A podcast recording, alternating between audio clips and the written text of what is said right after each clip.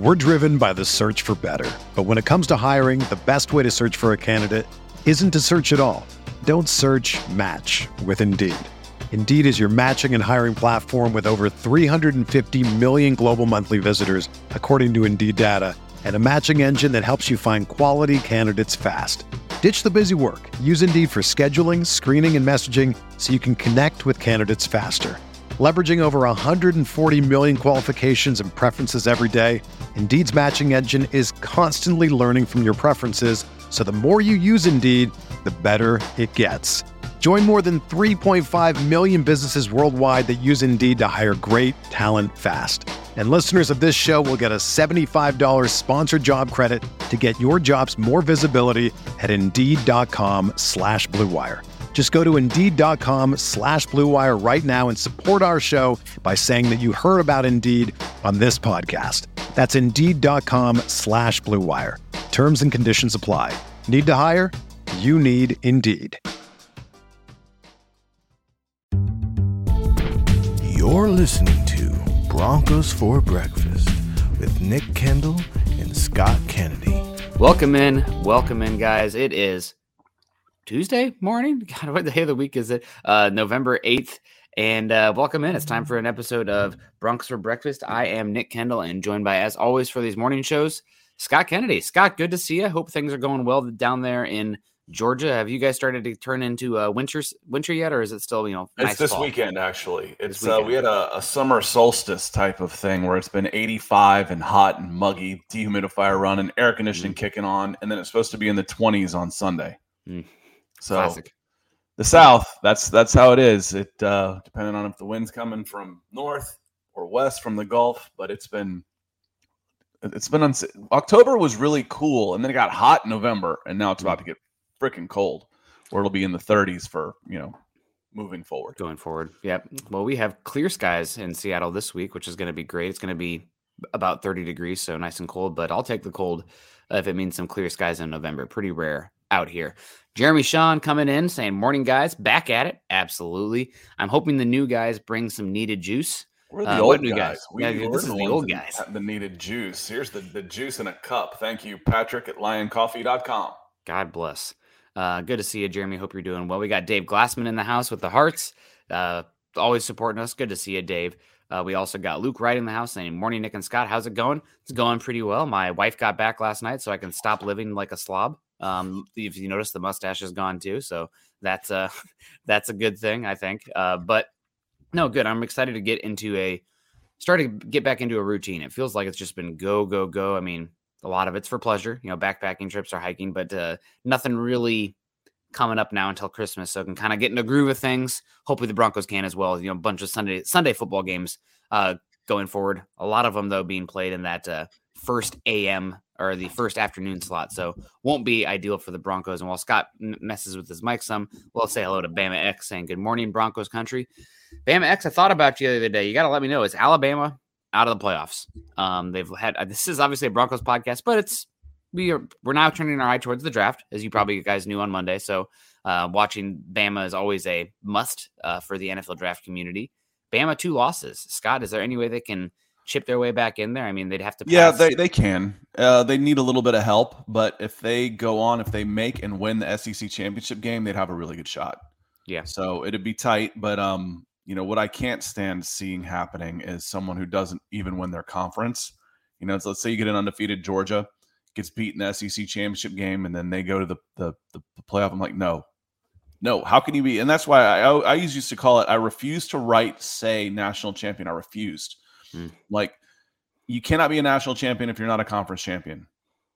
So I call it. I always wrote it as the BCS champion. BCS wants to crown their own champion. They can do it however they want to. I, I, I refuse to call them national champions. Um, so we'll see, but they can. I, I'm, I'm a firm believer, and you you've got to at least be an area champ before you can be a national champ. Yeah. I think I disagree with you a tad just because, like, let's say Ohio State gets beat by Illinois for God knows what reason. I still would rather have Ohio State in the playoffs. What you'd rather have is irrelevant. Find somebody else that won their conference. I, I don't just know if- again, how, how can you be? How can you be? You're you're the Roman Empire, and the Huns have taken over Rome but you are the conquerors of the world. You can't even control Rome. No, Ah, you you're, you're not a battle. national champion if you're not an area champion. Yeah, You yeah. win your own region. How can you win the the country? I would view it as is- winning. Can't do it. Can't do it. we'll have to disagree on that one, Scott. That's okay. That's And because you're you're built in. I, I mean, you're built into the NFL playoffs and all of this kind of stuff. And it's like, oh well, look. And and one one of the years I got in the most heated about this was when the Giants were nine and seven and won all of their games on the road as a wild card. And the thing, the teams they beat were three teams they had lost to during the regular season. And proponents were like, see, that's exactly why we do this. And I'm like, that's exactly why I don't want you to do this because all you said to me, I don't have to watch until the playoffs because these games didn't mean jack squat. Yeah. Anyway, off soapbox.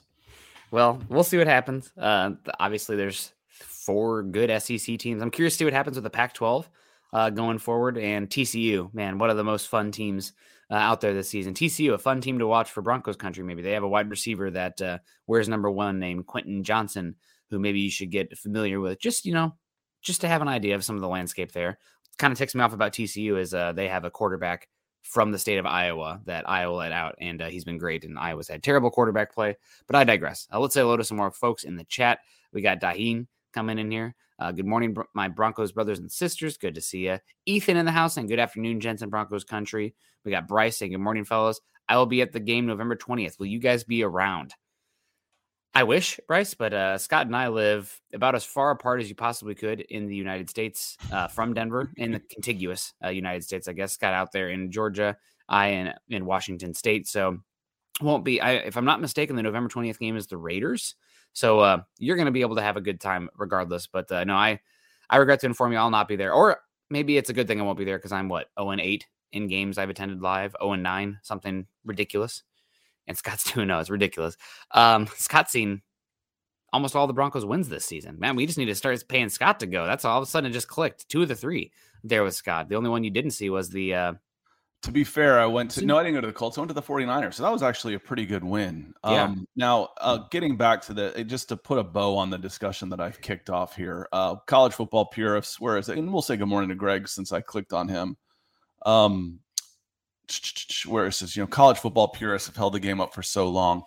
Um, it's it's different now when when you've expanded and all that type of stuff. I changed my my thoughts on playoffs when LSU got picked with two losses. Like the regular season has already been compromised. Um, and to be fair, you know, the most popular sport in the world, uh, international soccer, watched by billions, they don't do playoffs. It's Mhm. you play, you, you've got 20 teams, you play every team twice, home and away, three points for a win, one point for a draw, best record wins. I love it. I I love because the games in September. Say I used to love, absolutely love turning on Texas, Ohio State, ranked three and five in the country, August 31st. That game meant something. It really did. Now you could argue it does, but it doesn't. Not like it did. That was a playoff game. I had playoffs from September through December in in college football. That's what I had, uh, and I loved it. I, I loved it. I always said when they st- when they when they go to an expanded playoffs, I'll stop watching college football so much. Um, I have, um, but uh, anyway, I I don't. I'm not a big fan of expanded playoffs. I, I just I think it. Uh, you know, if you want me to tune in for four months, then let's make those four months mean something. And when everybody's getting in the playoffs, when you're just barely 500, the NCAA tournament they call it March Madness. I call it Who gives a damn until March.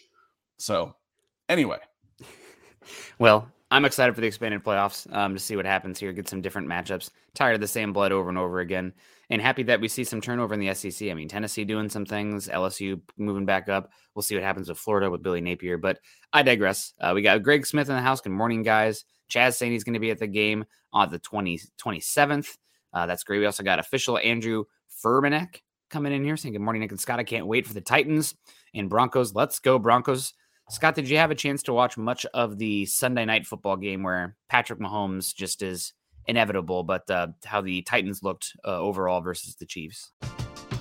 We're driven by the search for better. But when it comes to hiring, the best way to search for a candidate isn't to search at all. Don't search match with Indeed.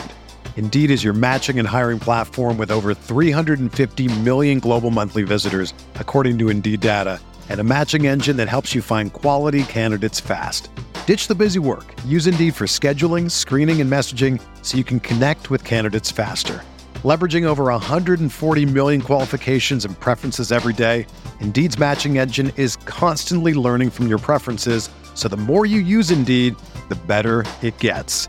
Join more than 3.5 million businesses worldwide that use Indeed to hire great talent fast. And listeners of this show will get a $75 sponsored job credit to get your jobs more visibility at Indeed.com slash BlueWire. Just go to Indeed.com slash BlueWire right now and support our show by saying that you heard about Indeed on this podcast. That's Indeed.com slash BlueWire. Terms and conditions apply. Need to hire? You need Indeed. Whether you're a world class athlete or a podcaster like me, we all understand the importance of mental and physical well being and proper recovery for top notch performance. That's why I'm excited that Unifyd Healing is sponsoring podcasts on the Blue Wire Network. Unifyd Healing is a new and super innovative global network of wellness centers powered by Energy Enhancement System, or EE System. If you haven't heard of the EE System yet, then you'll want to listen up. This technology promotes wellness, deep relaxation, purification, and rejuvenation. Wherever you are across the globe, access to a center is easy and affordable. Interested in experiencing the EE System technology for yourself? Go to unifydhealing.com slash bluewire to learn more and find a center near you. That's unifyd, U-N-I-F-Y-D, healing.com slash bluewire. No material or testimonials on the Unifyd Healing website are intended to be viewed as medical advice or a substitute for professional medical advice, diagnosis, or treatment. Always seek the advice of your physician or other qualified healthcare provider with any questions you may have regarding a medical condition or treatment and before undertaking a new healthcare regimen, including EE system. No, I haven't. Um, we'll we'll dive in for preview on Thursday. So over the next 48 hours, I'll watch that Titans Chiefs game. Um, you know, looking at box scores and and knowing what they can do, all, all those type of stuff. Um, but I'll I'll get into why were they so successful in shutting down Mahomes uh, Thursday. I'll I'll start digging into that. Yeah, um, Titans defense is very good. The uh, Scott, you were not around for this draft class, but I had a unhealthy love of the defensive tackle from Mississippi State named Jeffery Simmons. told me mm-hmm. in that draft class, like little obsessive. Uh, that was my dude in that class, and he's turned out to be maybe the second best interior defensive lineman in football behind Aaron Donald. Quinnen Williams is flying that way as well. I love that defensive tackle class. Broncos get Dre'Mont Jones in that defensive tackle tackle class, so not all is lost. But uh, Jeremy Simmons is a run defense unto himself, and the Titans like to play. They're just pretty much like pocket crunch you, which is not good for Russell Wilson. And uh, with massive edge rushers. Mario Edwards is huge. Denico Autry is massive. And uh, then they play man coverage. So uh, we're going to get into it a little bit, but uh, this is a this is a Jerry Jeudy game, uh, no doubt. This is one where it's like, hey, you got man, you, you have a man beater out there named Jerry Jeudy. You better figure out how to get him the damn ball um, for this one. But we'll see. Uh, we got Ryan Slavic coming in here saying, Good morning, Nick and Scott and Broncos country. Excited to see how the line plays with Glasgow at center. I also want to see Edmonds and Martin play. We'll get into Edmonds and Martin here in a second. But as I just said, uh, the Titans have one of the best run defenses in football so far this season. This Broncos is a team that has to run the football to function offensively, and I'm I'm concerned. I would be concerned uh, for this Broncos game as far as how the offense looks now. If Ryan Tannehill plays versus Malik Willis, that's a different conversation, but we'll definitely get into that game um, more and more as the week goes on. Uh, what do you think about Glasgow uh, going forward? He's going to get a chance at center. I don't know if you caught much of the Nathaniel Hackett interview. You also mentioned Luke mm-hmm. Wattenberg getting up to speed and Lloyd Cushenberry being out for a while. Yeah, I think that's something you have to do. You have to have uh, Wattenberg ready to go. But yeah. but Glasgow did well for himself when he came in. Uh, we've talked about that a lot over the last ten days or so. Uh, you know, since since we since he got a shot in London, that he I, I would have been shocked if he wasn't mm-hmm. um, wasn't the starting center. But yeah, you've got to get Wattenberg ready to go. And um, if we got a nickel for every time I've said it, Glasgow at center with Wattenberg at guard was fairly effective in the preseason. That looked better than some of the things we've seen during the regular season. Preseason, I know, hedge that based on yes, it was preseason. I know. Uh, but I've seen enough of the regular season to know I'd be willing to give it another try. Um, that said, would I want Wattenberg in over Risner? Probably not. No. Uh, probably not at this point. Um, and I definitely wouldn't want him over Meinerz. So yeah, having him at center, working at center works um, works well. But Glasgow's earned that shot. He he earned that spot to get it to to keep that position for the game against the Titans. Yeah, and uh, we'll see what this offensive line looks like. Uh, I believe Cam Fleming sh- could be back uh, this upcoming week. So does Cam Fleming put uh, Calvin Anderson back on the bench? Does Cam Fleming get some run at guard? There was talk of moving Cam Fleming to left guard uh, prior to the Garett Bolles injury for when Billy Turner came back. And you also have Tom Compton uh, part of the fold here. It does seem like I know that there's been a lot of calls, and I've even called for it just to get the run game sparked better. Uh, calls for Netane Muti uh, out there, former Fresno State tackle, power guard uh, kind of player, really good run blocker, struggles in pass protection. You feel like they would have gone to him by now uh, if he was somebody that they'd want to, to see out there. Uh, think, but again, this offensive line seemed untouchable for the most part. yeah. I mean, how bad do Risner and Cushenberry have to be before you start making some changes? A series here now. You know, we're going to throw him in and see what he looks like. But I, I get what you're saying. Yeah. Um, but you know, it, it it begs a question: How bad could the next guy be? Well, Glasgow was an immediate improvement over Mhm. over Cushenberry. They've needed now. To be fair, they've needed Glasgow at guard. They have. Mhm. Um, but we will see. Meinerz Meinerz coming back healthy was a big, no pun, and you know, not to repeat it, but that's a big help to the team. That Yeah. that gives you more options across the rest of the line. And hopefully they'll get Cam Fleming back soon as well. As crazy as it sounds, uh, given the injury to Quinn Meinerz, the up and down play and pass protection specifically with Quinn Meinerz, I would argue that Cam Fleming has been your best offensive lineman this year, which is such an indictment. Uh, It explains a lot. Yeah, it does know, explain a lot. That's how you can, um, yeah, you can put that. That explains a lot. That explain why is offense strong? Well, Cam Fleming's been our best offensive lineman this year. Oh, you, you haven't been very good then, have you? No, we haven't. And to be fair to Cam Fleming, uh, he's been solid um, to the point where I would be totally okay with com- bringing him back uh, next season as part of the fold. Uh, not ideally penciled in as a starter, but your swing tackle that can come in. I've been impressed. I think that he's uh, he doesn't have the best foot speed against speed rushers, but in the run game and with guys static in front of him, uh, he's been I, he's been solid. I mean, God, for what you're paying him, he's been one of your better ROIs.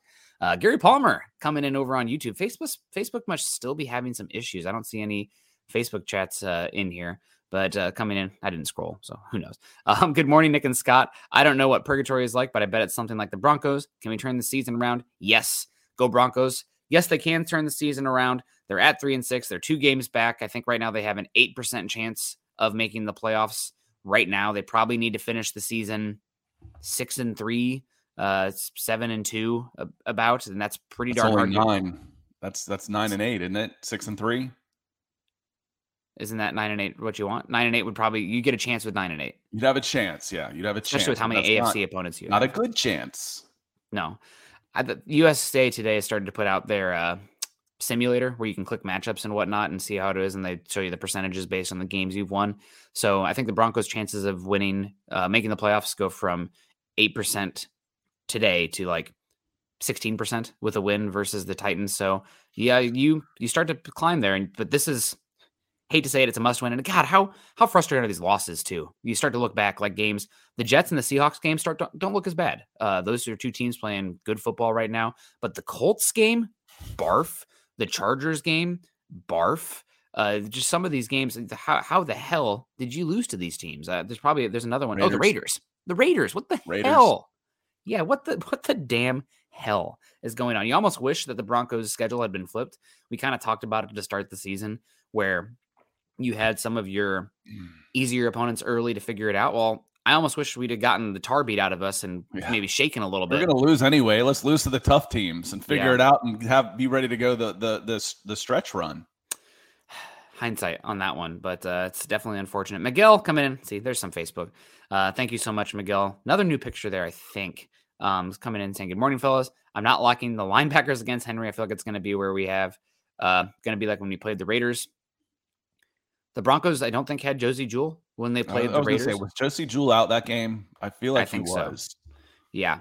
Um, it's definitely concerning. Uh, I think you're going to see a lot of Alex Singleton and Josey Jewell in this one. The linebackers are what they are. They're limited, but they're, I mean, the Broncos defense is still number, what, one or two in the NFL. I think the Patriots might have just surpassed them uh, according to some metrics. But where I'm concerned for this game is the edge position. The Titans run a lot of outside zone, and right now you are not good uh, at edge in run defense. Uh, Baron Browning is day to day. He might play this week, so we'll see. But Nik Bonitto, I mean, his big concern coming out was that he was horrible on rundowns. You know what the the Sooners did with Nik Bonitto on rundowns? They played him at the second level uh, of the linebacker, a stack linebacker on defense, as uh, George Paton would say, and moved him to edge on obvious pass rushing situations because they knew in run defense, uh, setting the edge, he got forklifted. Uh, so that's concern. Jonathan Cooper is smaller as well, just okay there. And you have Jacob Martin uh, coming in, who is also smaller. So edge defense specifically is going to be very concerning in this game. Not the linebackers. Jewell did play against the Raiders. He had 14 tackles. Okay, you're right. Who was terrible in that? I feel like maybe Jonas J- Jewell had 14. Griffith had 10. Griff, Griffith was swimming in that game. Yeah, he was he was out a little bit, but um, you know those guys were those, and then Surtain. I'm not sure I want my corner to have the third most tackles. I don't know that I want Surtain to have eight tackles in that game. yeah, yeah, that's uh. But Miguel, you're absolutely right. It's a tough matchup. You know the power of Josh Jacobs uh wore down this team, and and you're talking about you know the, the time of possession and how many times did the Broncos uh did they rush the ball? Um, Josh Jacobs had 28 carries. They rushed it 38 times. The uh, the Broncos only rushed the ball 16. They had four from Russell Wilson, so I'm not counting that. So 20, you know, 20 for 85 yards really was 16 for 48, 56 yards rushing the ball. Time of possession, I bet that one leaned in favor of the of the uh I bet that I bet time of possession leaned in favor. It was 30 35 to 25 in favor of the Raiders. So yeah, Miguel, it is a concern because how the Raiders beat you, the Titans are considerably better at. Yeah. Yeah, and uh luckily for the Broncos, we kind of talked about it a little bit. The Titans did have to go up against Kansas City uh, this last week at Sunday Night Football. The Broncos are coming off a bye week. You hope that would help you. Uh, Scott, how many plays did the Chiefs run against the Titans on Sunday Night Football? Little higher, lower game. Oh goodness! I mean, I think um, I think I saw Mahomes had like 66 passes, but the thing is, is there was only like 15 total yards after that. So he he was the entire offense 600 500 yards of offense or something um, yeah. by himself, and he got 14 so 80, 85? Really good guess. 91 plays. It wasn't a guess. I I, I yeah, did yeah, watch. I was just I remember the yards. I didn't remember. I remember looking at like the rushing box score and it said like Mahomes 66 55 40 after yeah. that. I'm like, good lord. This was the Patrick Mahomes show, but I'm looking forward to watching that game. Uh, I'll watch it tomorrow. It was the Andy Reid show. Also, and we can't run the football, Andy Reid cracks his knuckles, pulls out the play sheet. No, hell, hell yeah. Um, no, 91 plays. That should help the Broncos in theory a lot on offense this upcoming week. The Chiefs also had the possession for like 42 minutes compared to whatever the Titans had. So I think the Titans offense will be rested. We'll be concerned about that. But the Titans defense might be a little bit worn down. We'll see. I don't know if he said hello to Kevin Gray, but good morning, Broncos country. Nick and Scott want to hear from the country. Denver Broncos for life. Uh, we also got our guy. Uh, who else was in here that we want to say hello to? Oh, yeah. Kai, the Hawkeyes are rolling right now. Woo! Yeah, we, we got a chance to win the West and get beat by 60 by uh, Ohio State that or Michigan. That'd be great in the Big Ten Championship. Uh, Greg Smith, aloha. Good to see you. Peter in the house, evening from Cambodia. Awesome to see you. Looking forward to hear about the new players as well. Yeah, we'll get that into that in a bit. Um, we already got to Gary Palmer and uh, Peter Middleton also coming in saying Kush out can only be a positive. Sorry, Kush. Real quick, we'll peel back that onion a little bit. Is there any chance that Graham, Graham Glasgow plays good enough that he is your starting center in 2023? Is there a chance? Yes, I would put the odds as low. Um, yeah. I, again, isn't he? He's not a free agent after this year. He's a cut candidate after this year based on his contract, if I'm not mistaken. Yes, you can save like 11 million, I think. Yeah. There's so I mean, he, he's already done. He's already redone his deal once because he realized that was the only way he was going to see some of that money because he was over he was he was overpaid. Um, his value wasn't good. Um, so his cap hit this year was just six, um, with a dead cap of nine. So he was safe this year. Next year, his cap hit goes to 14 with a dead cap of three, which means, hey, we'll pay you three if you want to stay. so otherwise, we're going to cut you. Um, and three is still good money for a center, Nick.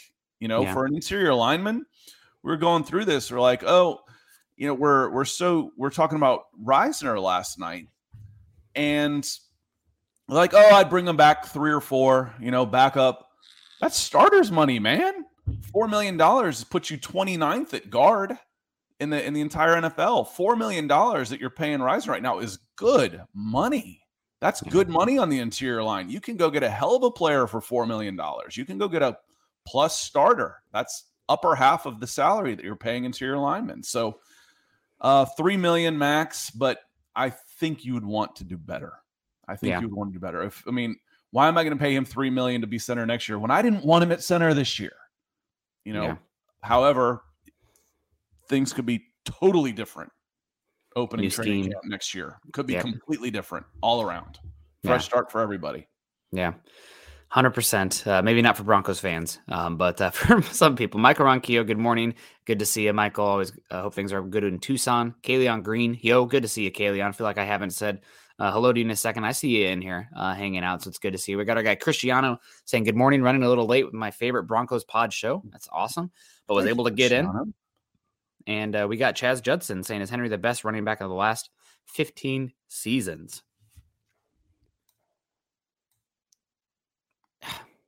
Maybe there's a recency bias, but yes. I mean, I can't. I'm trying to think of anybody. I'd go Adrian Peterson still probably. Was he at his peak?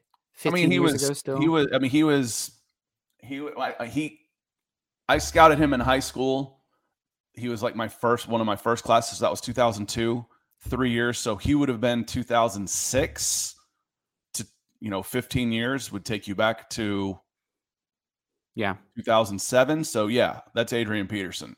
Okay. I'd still probably go Adrian Peterson, um, but there's certainly an argument there for sure. Yeah. He's been he's been amazing. Um. Yeah. Kind of. Derrick Henry. for sure. I'm Yeah. I'm saying I would probably I would if you had to tell me right now off the top of my head without looking at any numbers, I would go Adrian Peterson. Yeah. And as you've heard me say before, I won't argue levels of elite. If you were to say, um, you know what, I, I prefer Derrick Henry, I'm not arguing with you. That's that's fine. I. I see that. That's a good valid argument. Derrick, uh, Adrian Peterson played in an era where teams were still gearing up personnel wise to stop the run, and he still ran. Where Derrick Henry has come to age where the Titans have zigged while everyone else has zagged. So I probably would make the argument of Adrian Peterson as well, but Derrick Henry is first ballot Hall of Famer and has changed my perspective on the running back position and the value of the position, given what having such a dominant runner does for opposing defensive alignment and box count uh, numbers, which matters a lot. Derrick Henry, and you guys have yeah, not everybody has on this has heard me tell this story before. Uh, but yeah, out of he was at a Derrick Henry was at a Yulee, which was a two A or three A school in Florida, smaller school, and he was a hundred meter state champion. He's 6'3", 225, 230 pounds. He ran like a scat back. Um, he he didn't he could run by everybody. He was he was not he was soft on the field and he was soft mentally. Um, when he went to the opening, the big Nike camp that has the top 100 guys there, and it's basically a seven on seven. So running backs get the, the competition they do. uh, The running backs get chosen late anyway. But he was the very last pick, the very last pick out of all the players. There was Derrick Henry.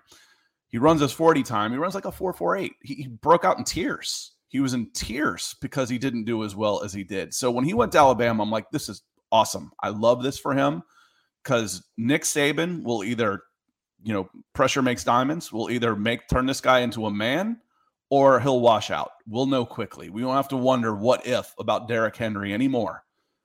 He's a man. He and it was the, the best thing that could have happened for him rather than to go someplace where he would have been coddled because he is such an amazing talent with that size and that speed and all the gifts that you see now wasn't always like that nick uh, Mm. you know going back to high school he was a different guy and um, he's been really, really fun to watch mature and become the back that he is because he wasn't always like that. And they don't always do that. They don't always become the big physical runners when they were able to out athlete people in, in at the high school level. So uh, very, very fun player development there with Derrick Henry.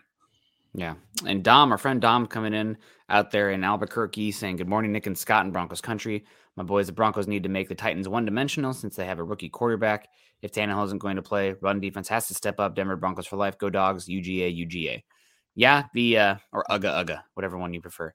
Um, the Broncos, it's going to take a team effort to get Derrick Henry down. I know the last time the Broncos played the Titans that I can recall, they did a great job of slowing down uh, Derrick Henry and the Titans, but different team, different different time, different defense. Titans are different as well, so will be interesting. It's going to take a complete team effort, uh, though. Regardless, the safeties. I mean, the, just the nature of the cover three and the cover six defense.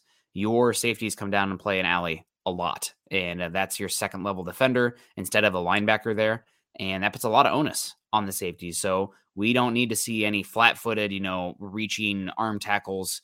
Uh, while Derrick Henry just blows by of Justin Simmons or uh, Kareem Jackson this week. And when that's happening, that's when you are in big trouble. So um, it's going to take a complete team effort. I mean, I haven't even gotten to the safeties. I know that Patrick Surtain gets, he's the golden boy and rightfully so, but sometimes he makes some calculated business decisions, I feel like, in the run game rather than getting his uh, helmet in there. Can't do that this week against Derrick Henry. You got to come up and you got to fight every single time. And those Titans wide receivers as well they're out there. They're bot. They're just bouncers. They're not throwing them the ball. They're trying to take guys to the curb out of the club. Uh, so your secondary needs to step up. And uh, the the the dog UGA uh, is big U, little G, little A. That's UGA. This is oh. UGA. So this is University of Georgia. And and Colin Wood. While I appreciate your uh, propensity for taking the opposite tact, no matter how slim the margin is in any argument, and being the contrarian football players, most of them, there's an old saying if they won't bite you as puppies, they won't bite you as dogs. Speaking of UGA, most of them that have that mentality have that mentality early on. So when I say he was a different guy and how he changed his style of play, what you're saying here is not true. So as far as the scouting aspect goes, you see it early on in most guys. Most players do not make that transformation. Derrick Henry did, and it's been fun to watch. Yeah. Yeah, absolutely. Uh, well, let's start to get into this. Oh, real quick, Luke Wright, how do you think? How high do you think Bo Nix goes in the draft? I know that he looked terrible versus Georgia. Um, I'm excited to see what happens with Oregon versus. I don't think they've played UCLA yet. I don't know if they. I need to go back. So UCLA, USC, Washington, Oregon. Those are the teams I'm interested in watching uh, out here in the Pac-12. Uh, sorry, Colorado fans. I'm probably not going to watch a single game of yours this season, even though I have my the CU hat behind me here. But uh, no, that's uh, probably go back and watch those. I did watch him this week. He had a did he have a receiving touchdown as well as a throwing touchdown? Yeah, like yeah, a little throwback, uh, yeah. little little throwback screen. Yeah. Uh, Washington Saturday, November twelfth. Utah Saturday, November nineteenth. As well. Um, they beat UCLA, and then they've got Oregon State, and then possibly a Pac-12 championship game. I'm not even sure. Um, it's the it's top two hard. teams in the Pac-12. It's hard. Again, I need to the bias influences you. Like I said, we're all biased. The bias I have watching him at Auburn in the SEC is strong. It, yeah. it really is. I need to try and wipe that clean and then use that as a, a reference and know that he is different coach, different systems, different everything, different environment not being where his dad played, where he was a, you know, Pat Nix was a a, a, legend at Auburn. He wasn't a legendary, you know, for most people, but at, he was an Auburn legend just for what he did against Florida, for goodness sakes. Um, that I need to get rid of all of that. So and and and really give him a fair chance because he's got the tools. Um, but he was he was not good uh in the SEC at Auburn University. Yeah. Yeah, we'll see what it looks like. Um, but uh, have not watched too much Oregon football yet this season, besides the uh, Georgia game, which Scott will be upset if uh, Georgia if Oregon makes the fo- the game because that Georgia whipping's probably got to matter, right? Although somebody from the Pac-12 probably think, again, I'd rather have a team that won their that lost an out of conference game and won their conference than doesn't the win way. their own conference. I'd rather Fair. take a conference champion. I, I mean, I always said if you're going to expand the playoffs, and there were basically four big bowls at the time. I'm like, let's do six conference champions and two at larges. If you win your conference, you're in, provided you were ranked. I had a qualifier in there. I was like, provided you're in the top 25. I don't want a four loss Virginia Tech team because that's who it was at the time. Four loss Virginia Tech team winning their half of the Atlantic Coast Coastal at five and five because everybody else stunk, and then going in and upsetting Clemson and going into the into a national championship at six and five or seven and five or whatever. I'm like, yeah. if you're not even in the top 25, we can we can use that ranking anyway. Thank you for using Virginia Tech instead of Iowa, because um, that'd be the Big Ten West. That'd be well. that was when example. I wrote this up. Yeah. Like, I flipped on this again. I flipped on this. It was about 2008 because I was staunch. I like the regular season. I like turning on games in September and having them matter. I, I've got playoffs every weekend. That's what I didn't want to give up. And um, but again, LSU, I think that was the year they went with two losses. I'm like, okay, when you're taking two loss teams, you've already compromised the regular season. You're expanding the games played from 11 to 14 and sometimes 15. You can't go 15 and 0 anymore when you're you're playing good games. Anyway, man, well, when Oklahoma and Nebraska were playing just each other in the Big 8 when I was growing up in the 80s, yeah, you better be 10 and 0. yeah. Well, some good Pac-12 games coming up here. Uh, coming back to my coast out here, West Coast, best coast, baby. No. Um, but uh, will be fun to watch, uh, especially with Washington. I think playing Oregon this weekend. That'll be a great one. Um, we got Cristiano coming back in saying if Baron Browning can't play, do you think we see some uh, Kongbo at edge on first downs and short yard situations? He's a little bigger than Bonitto, Coop, and Martin. I think you will still see the smaller guys out there. Uh, probably see a little bit more uh, Coop and Martin on early downs because Bonitto is still concerning on first down. But because of how the Broncos play defense personnel wise, you can live with a little bit smaller edge rushers. Now they might have to pivot or something like that, and that might be my famous last words before before playing Derrick Henry this weekend.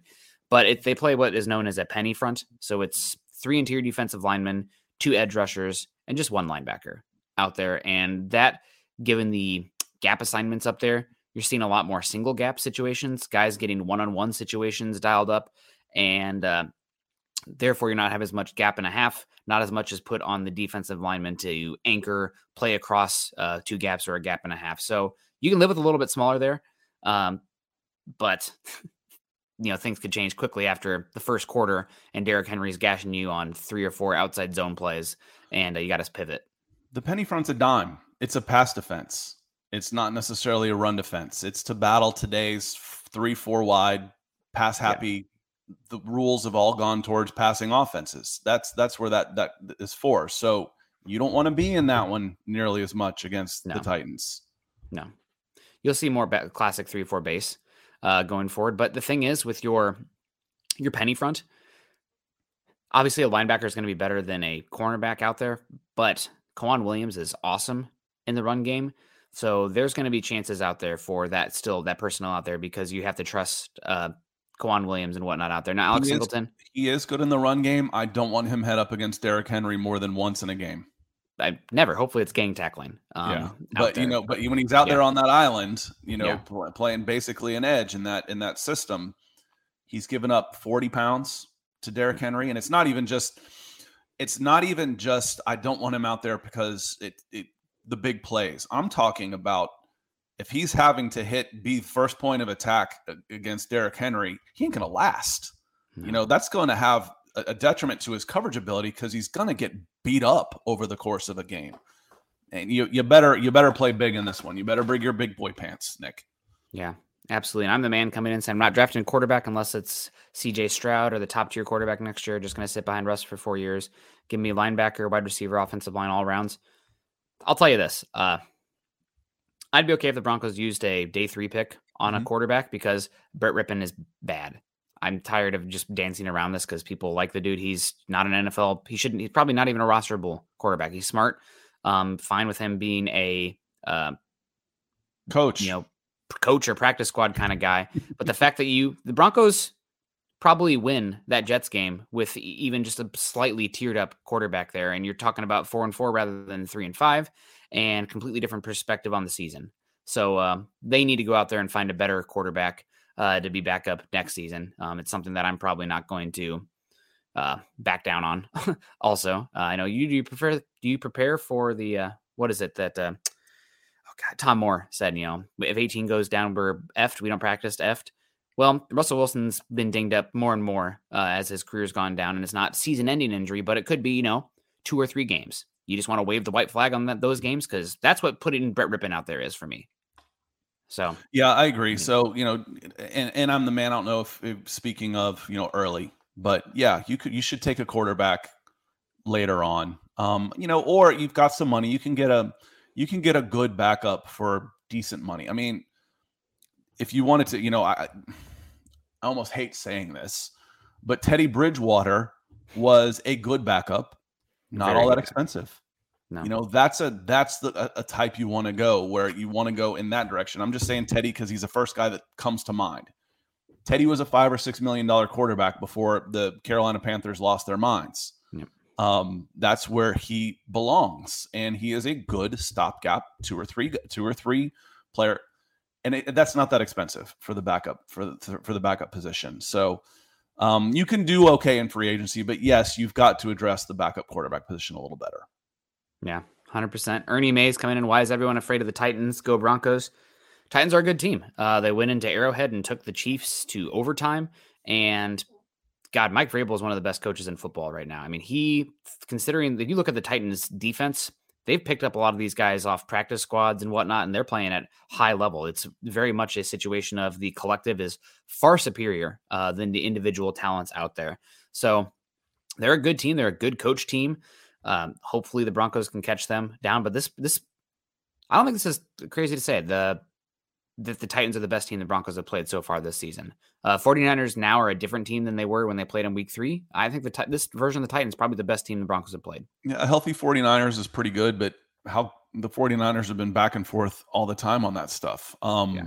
So you don't know, you know, and, and Ernie, you got to play somebody. So we're, we're going to talk about the opposition. Otherwise, you know, we have said, you know, it doesn't make sense for me to boo the team as they come on the field, the other team. Uh, I was always hey, thank you for being here. We want to kick your butts and go home. But if it's not you, we're just having an inter squad scrimmage. So we're glad you're here. So someone's got to play them. And right now, what team, other than maybe two or three in the entire league, and frankly, they'd be looking at you the same way, what team doesn't concern you that, that, that can beat you right now with the with the Denver Broncos? They're all if I if if I'm scared of losing, they're all scary right now, especially a good Titans team. They're they're favored for a reason. It's not a big. I was a little surprised, Nick. It's a one and a half. Yeah, one and a half point, one and a half point, 39 point over under. So the Titans aren't getting a whole lot of uh, love from you know the the odds makers. Money's going to the Broncos. Everyone's waiting to see what happens with uh, Ryan Tannehill. I think mm-hmm. you'll that's that everyone's waiting on that line. So if you think Tannehill's going to play, uh, grab that Titans money line right now. If you think Malik's going to play, probably grab the Broncos. That's my novice uh, observation of the betting market for this game. But let's get into the topic here, uh, to the main topic. Um, I just want to talk a little bit of Jacob Martin and Chase Edmonds. Let's start off with Chase Edmonds. Now, I said this on here before. I feel like nobody's really mentioned this in the Bradley Chubb trade. Chase Edmonds had to be a part of the trade or somebody of Chase Edmonds' contract because the Titans could, or excuse me, the Dolphins literally could not take on Bradley Chubb's contract uh, without shedding some salary themselves. So Broncos bring in a running back, an explosive running back uh, who's played in a couple different systems and uh, signed a big contract uh, with the Dolphins this offseason, a, a two-year, 12 million for a gadget running back. That's kind of a crazy money, but uh, coming over to Denver, part of the deal due to finances. But the Broncos add themselves a explosive option and a pass catcher. It's something we've talked about in the offseason a lot. The Broncos, I think they really did want to use the running backs a lot in the pass game. We saw it week one where the running backs were getting crazy uh, amount, a uh, crazy amount of targets, and it somewhat dipped a bit, especially with uh, Javonte Williams getting injured and Melvin Gordon becoming completely untrustworthy. Uh, so you bring in a running back here, a little bit more explosive, a little bit uh, better in the pass game to help kind of get you through the time where you're missing Mike Boone here, and uh, hopefully add to this offense. But I really think that Chase Edmonds is probably more of a throw-in player more than anything, and you're talking about maybe five to seven snaps a game, uh, unless he's a hot hand and it uh, starts to work for him. But I mean, he's he's probably running back three, but he was needed as a running back three with an injury to Boone. So mm-hmm. you're talking, it's like we're we're making this deal, and as you said, you know, okay, the Broncos like, well, we the Dolphins are like, well, we can't we can't take this on and rather than just cut somebody, which is what they would have had to do, hey, you need a running back. Can we can we throw him in? Um, you know, or that's kind of how it goes. It's like, okay, we'll take a player in return to to make this work on the finances. Okay, what do you need? Well, We need a running back for the short term. Um, so yeah, it was it was a salary cap move, but it also fit a need. It did. You needed you needed a third running back, but that's where I think he is. Can he be a third down back? I mean, he had 96 catches his last two years in Arizona, uh, which helped get him that. So yeah, he can he can help for sure. Um, but how much is he going to see behind uh, Latavius Murray and, and Melvin Gordon? We will see. One of the questions on here talking about you know inside linebackers and stuff uh, was Roquan Smith changed the Ravens to yesterday. I didn't see the game, but what I did see was Roquan. Do you know what he's costing the Ravens this year in salary cap money? Two million. Seventy-five thousand dollars. I mean, there's a little bit of Chicago because Chicago Yeah. bought down his contract. It's what the Falcons did with Deion Jones. Like, oh, they needed this for salary cap. They're eating their salary cap. They're eating it. They're they're the ones taking it on. It wasn't done for that. It was it was uh they were doing it to to get some draft picks out of it, and they bought those draft picks and then cut Roquan. So um but yeah, he's costing uh he's costing them seventy five thousand dollars in salary cap money this year. Yeah, he was. Nice. Roquan was awesome last year or last night. Uh, fun player, no doubt. Broncos have a top three defense in football, and it's with Josey Jewell, Singleton out there. So I would argue that the uh, the linebacker spot is fine uh, for the Broncos. You don't have to have a difference maker there. It's like arguing like, why don't we have the best second baseman in baseball? I'd rather have the best pitcher, the best third baseman, the best center fielder. But uh, you know, you do you uh, out there if that's a position you want to die on. But linebacker But, is but as you've said, as we were talking about with the economics in this, you know, the, the a top three second baseman may cost me 15 million. yeah, You know, he's gonna get paid. The the pitcher, the, the the the margins on this are so much higher.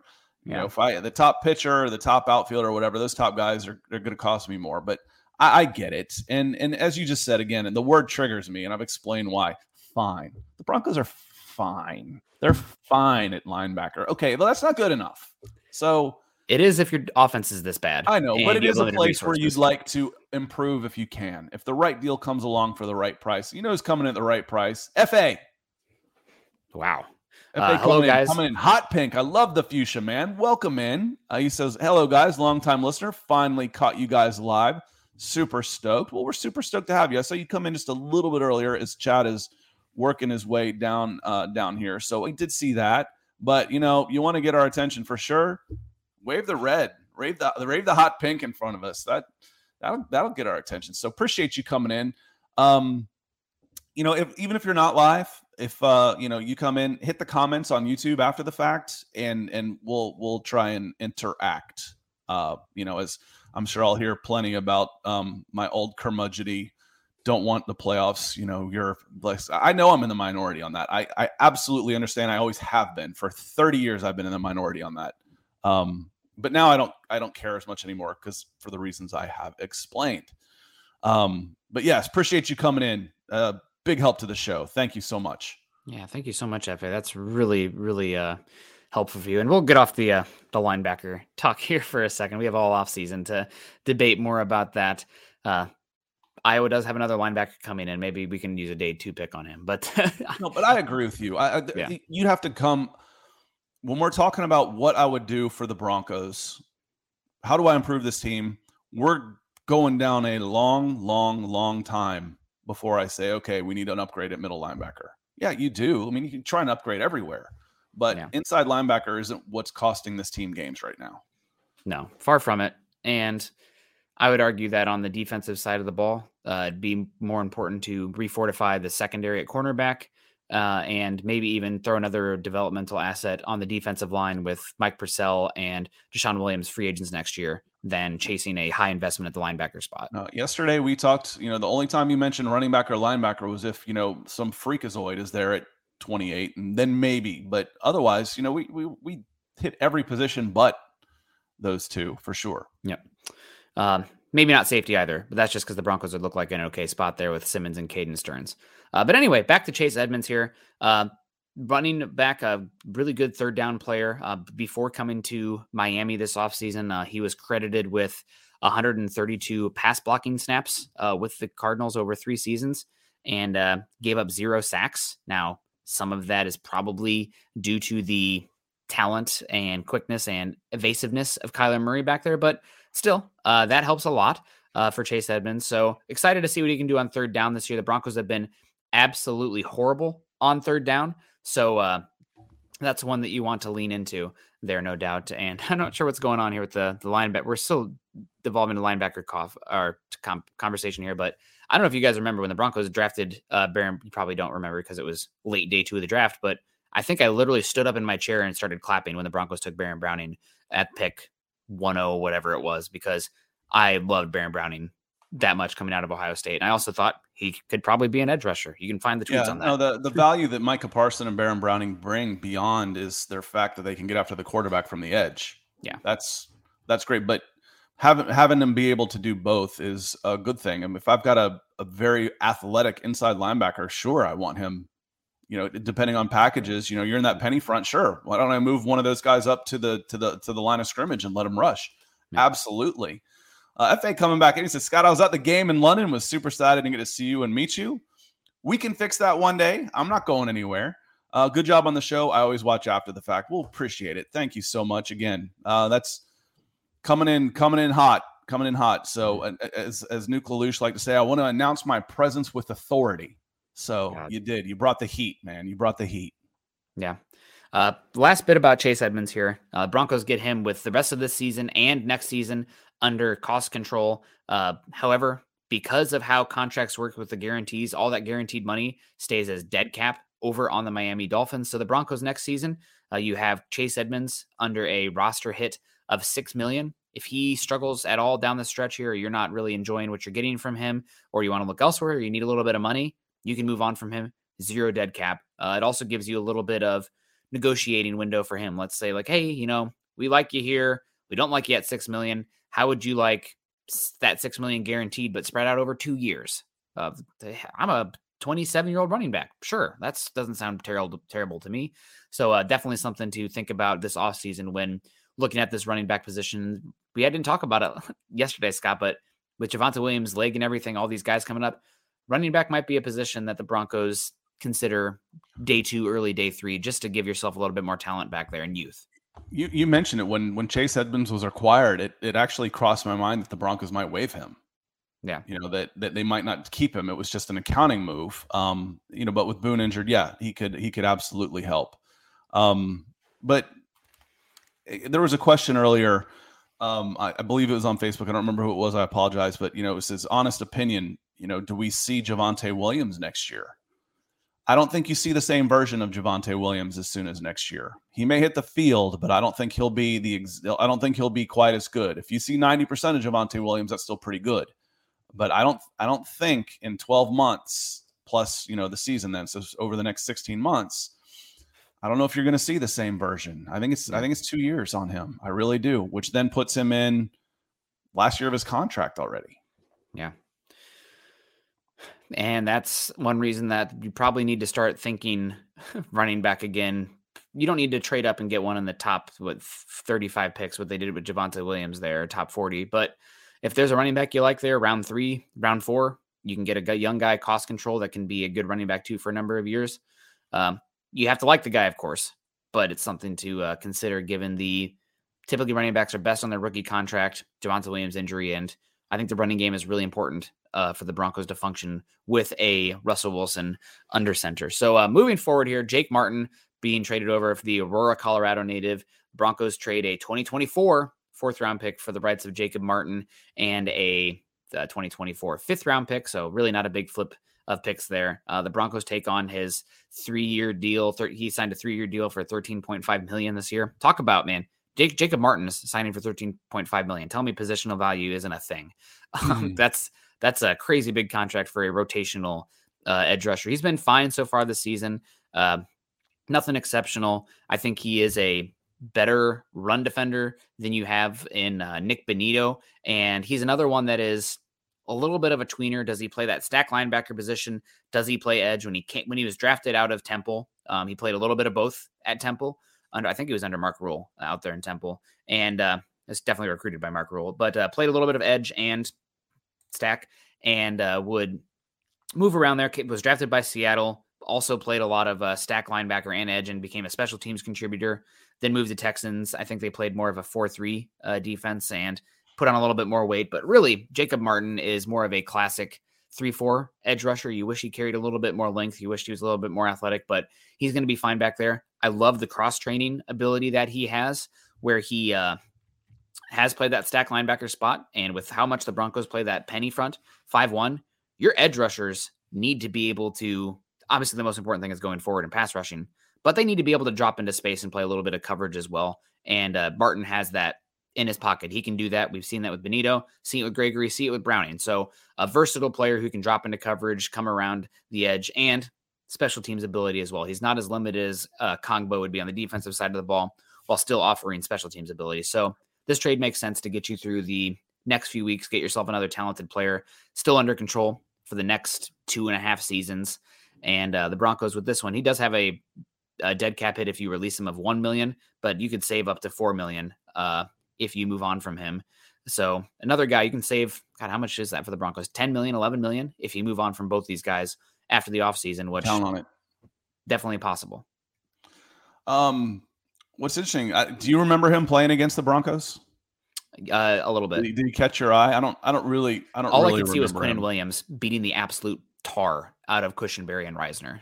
That's a, you can't see past that because it just it's yeah, terrible. Um, but the the the what I see out of this, just looking looking at the numbers, I haven't watched them that closely, so I'm just you know full full disclosure on this.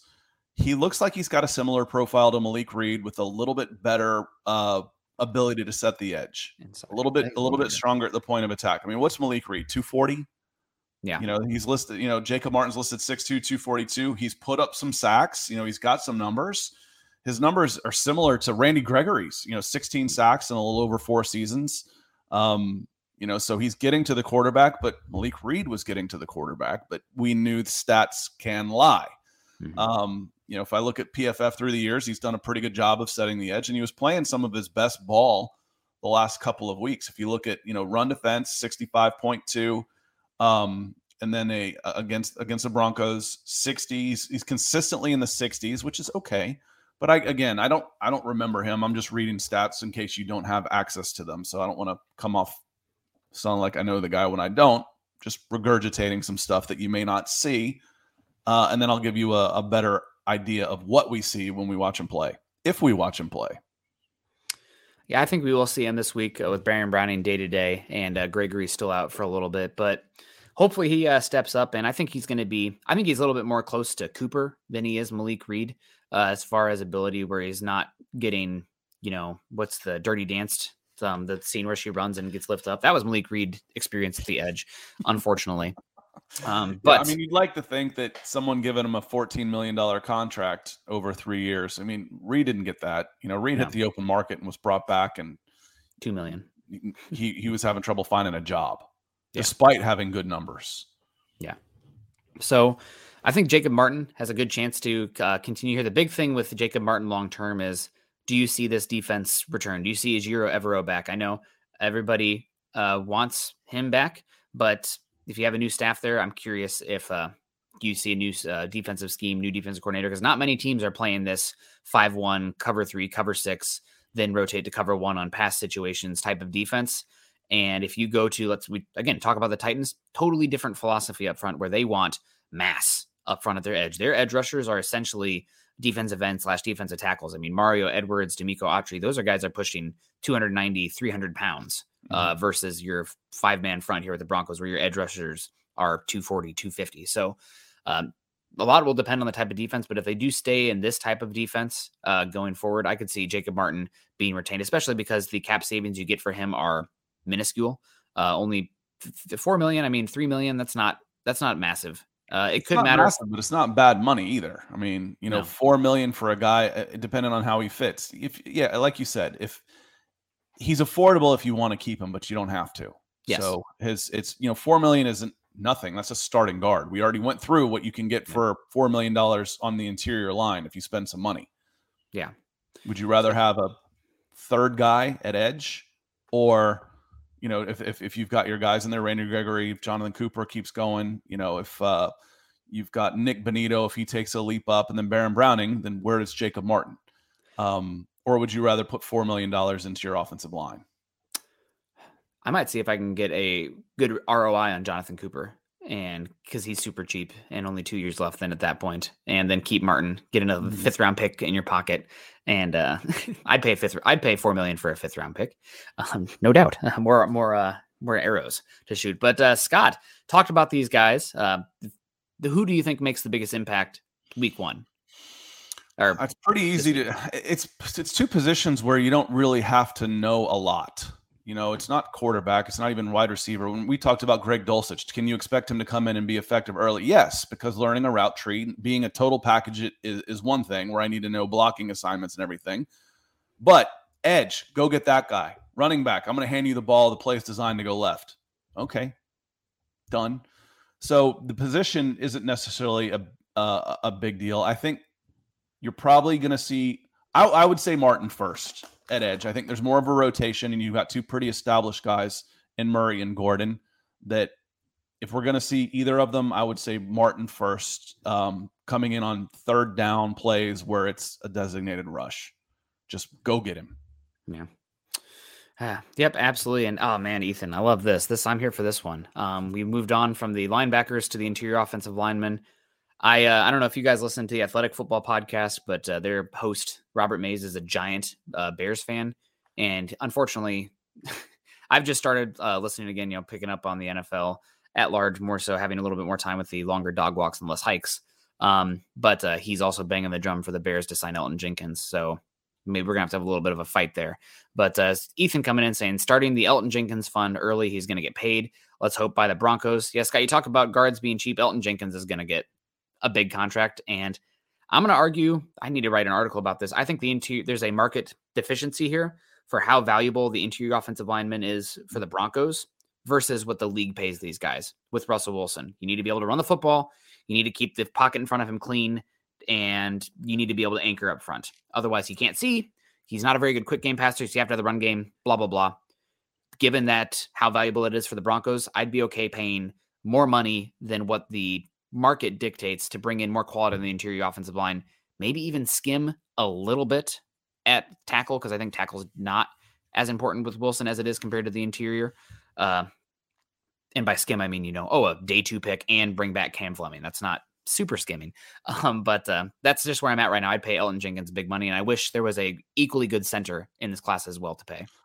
He's uh he's 27 years old on four million dollars. Looks like he's on his option, rookie contract option. So yeah, he's uh he will get paid, and you could sew up the that position for the next six years, seven years maybe.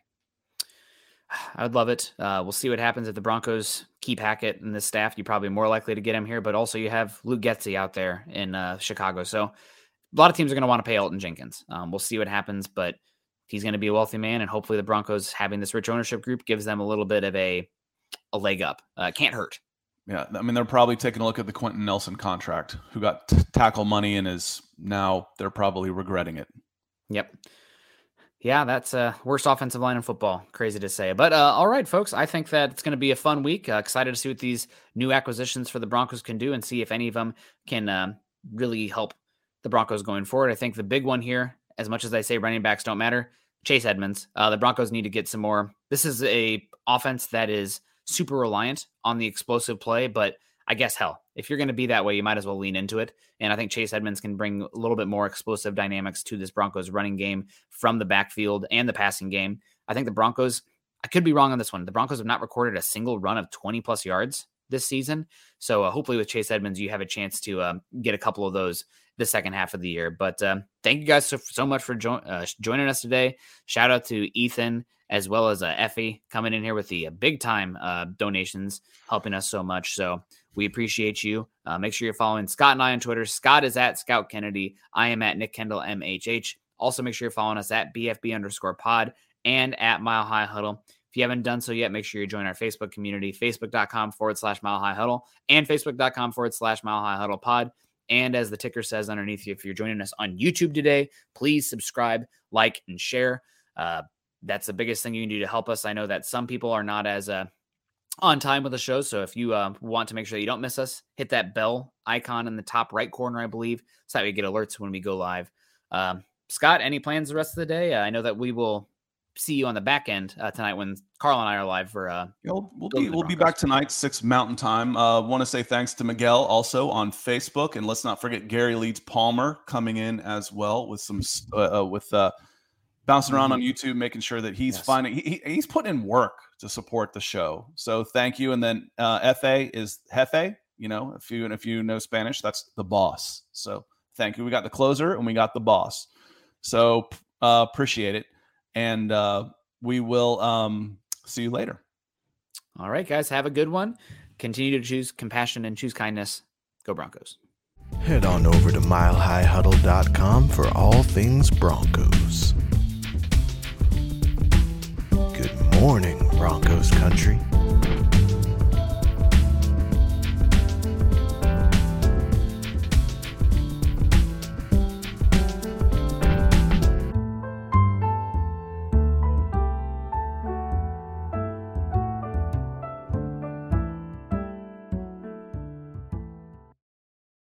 Everyone is talking about magnesium. It's all you hear about. But why? What do we know about magnesium? Well, magnesium is the number one mineral that 75% of Americans are deficient in. If you are a woman over 35, magnesium will help you rediscover balance, energy, and vitality. Magnesium supports more than 300 enzymatic reactions in your body, including those involved in hormonal balance. From functional medicine doctors to mental well being and female hormone experts, we all know that magnesium is the one mineral to improve all aspects of well being and health. But which one? Magnesium Breakthrough from Bioptimizers, the trusted choice recommended by leading experts with seven best absorbed forms of magnesium to ensure your body receives the support it needs for overall well being. Go to bioptimizers.com slash balance today and use code BALANCE10 for 10% off. Support your journey to wellness at B-I-O-P-T-I-M-I-Z-E-R-S dot com forward slash balance. Magnesium Breakthrough from Bioptimizers, your foundation to optimal health and vitality.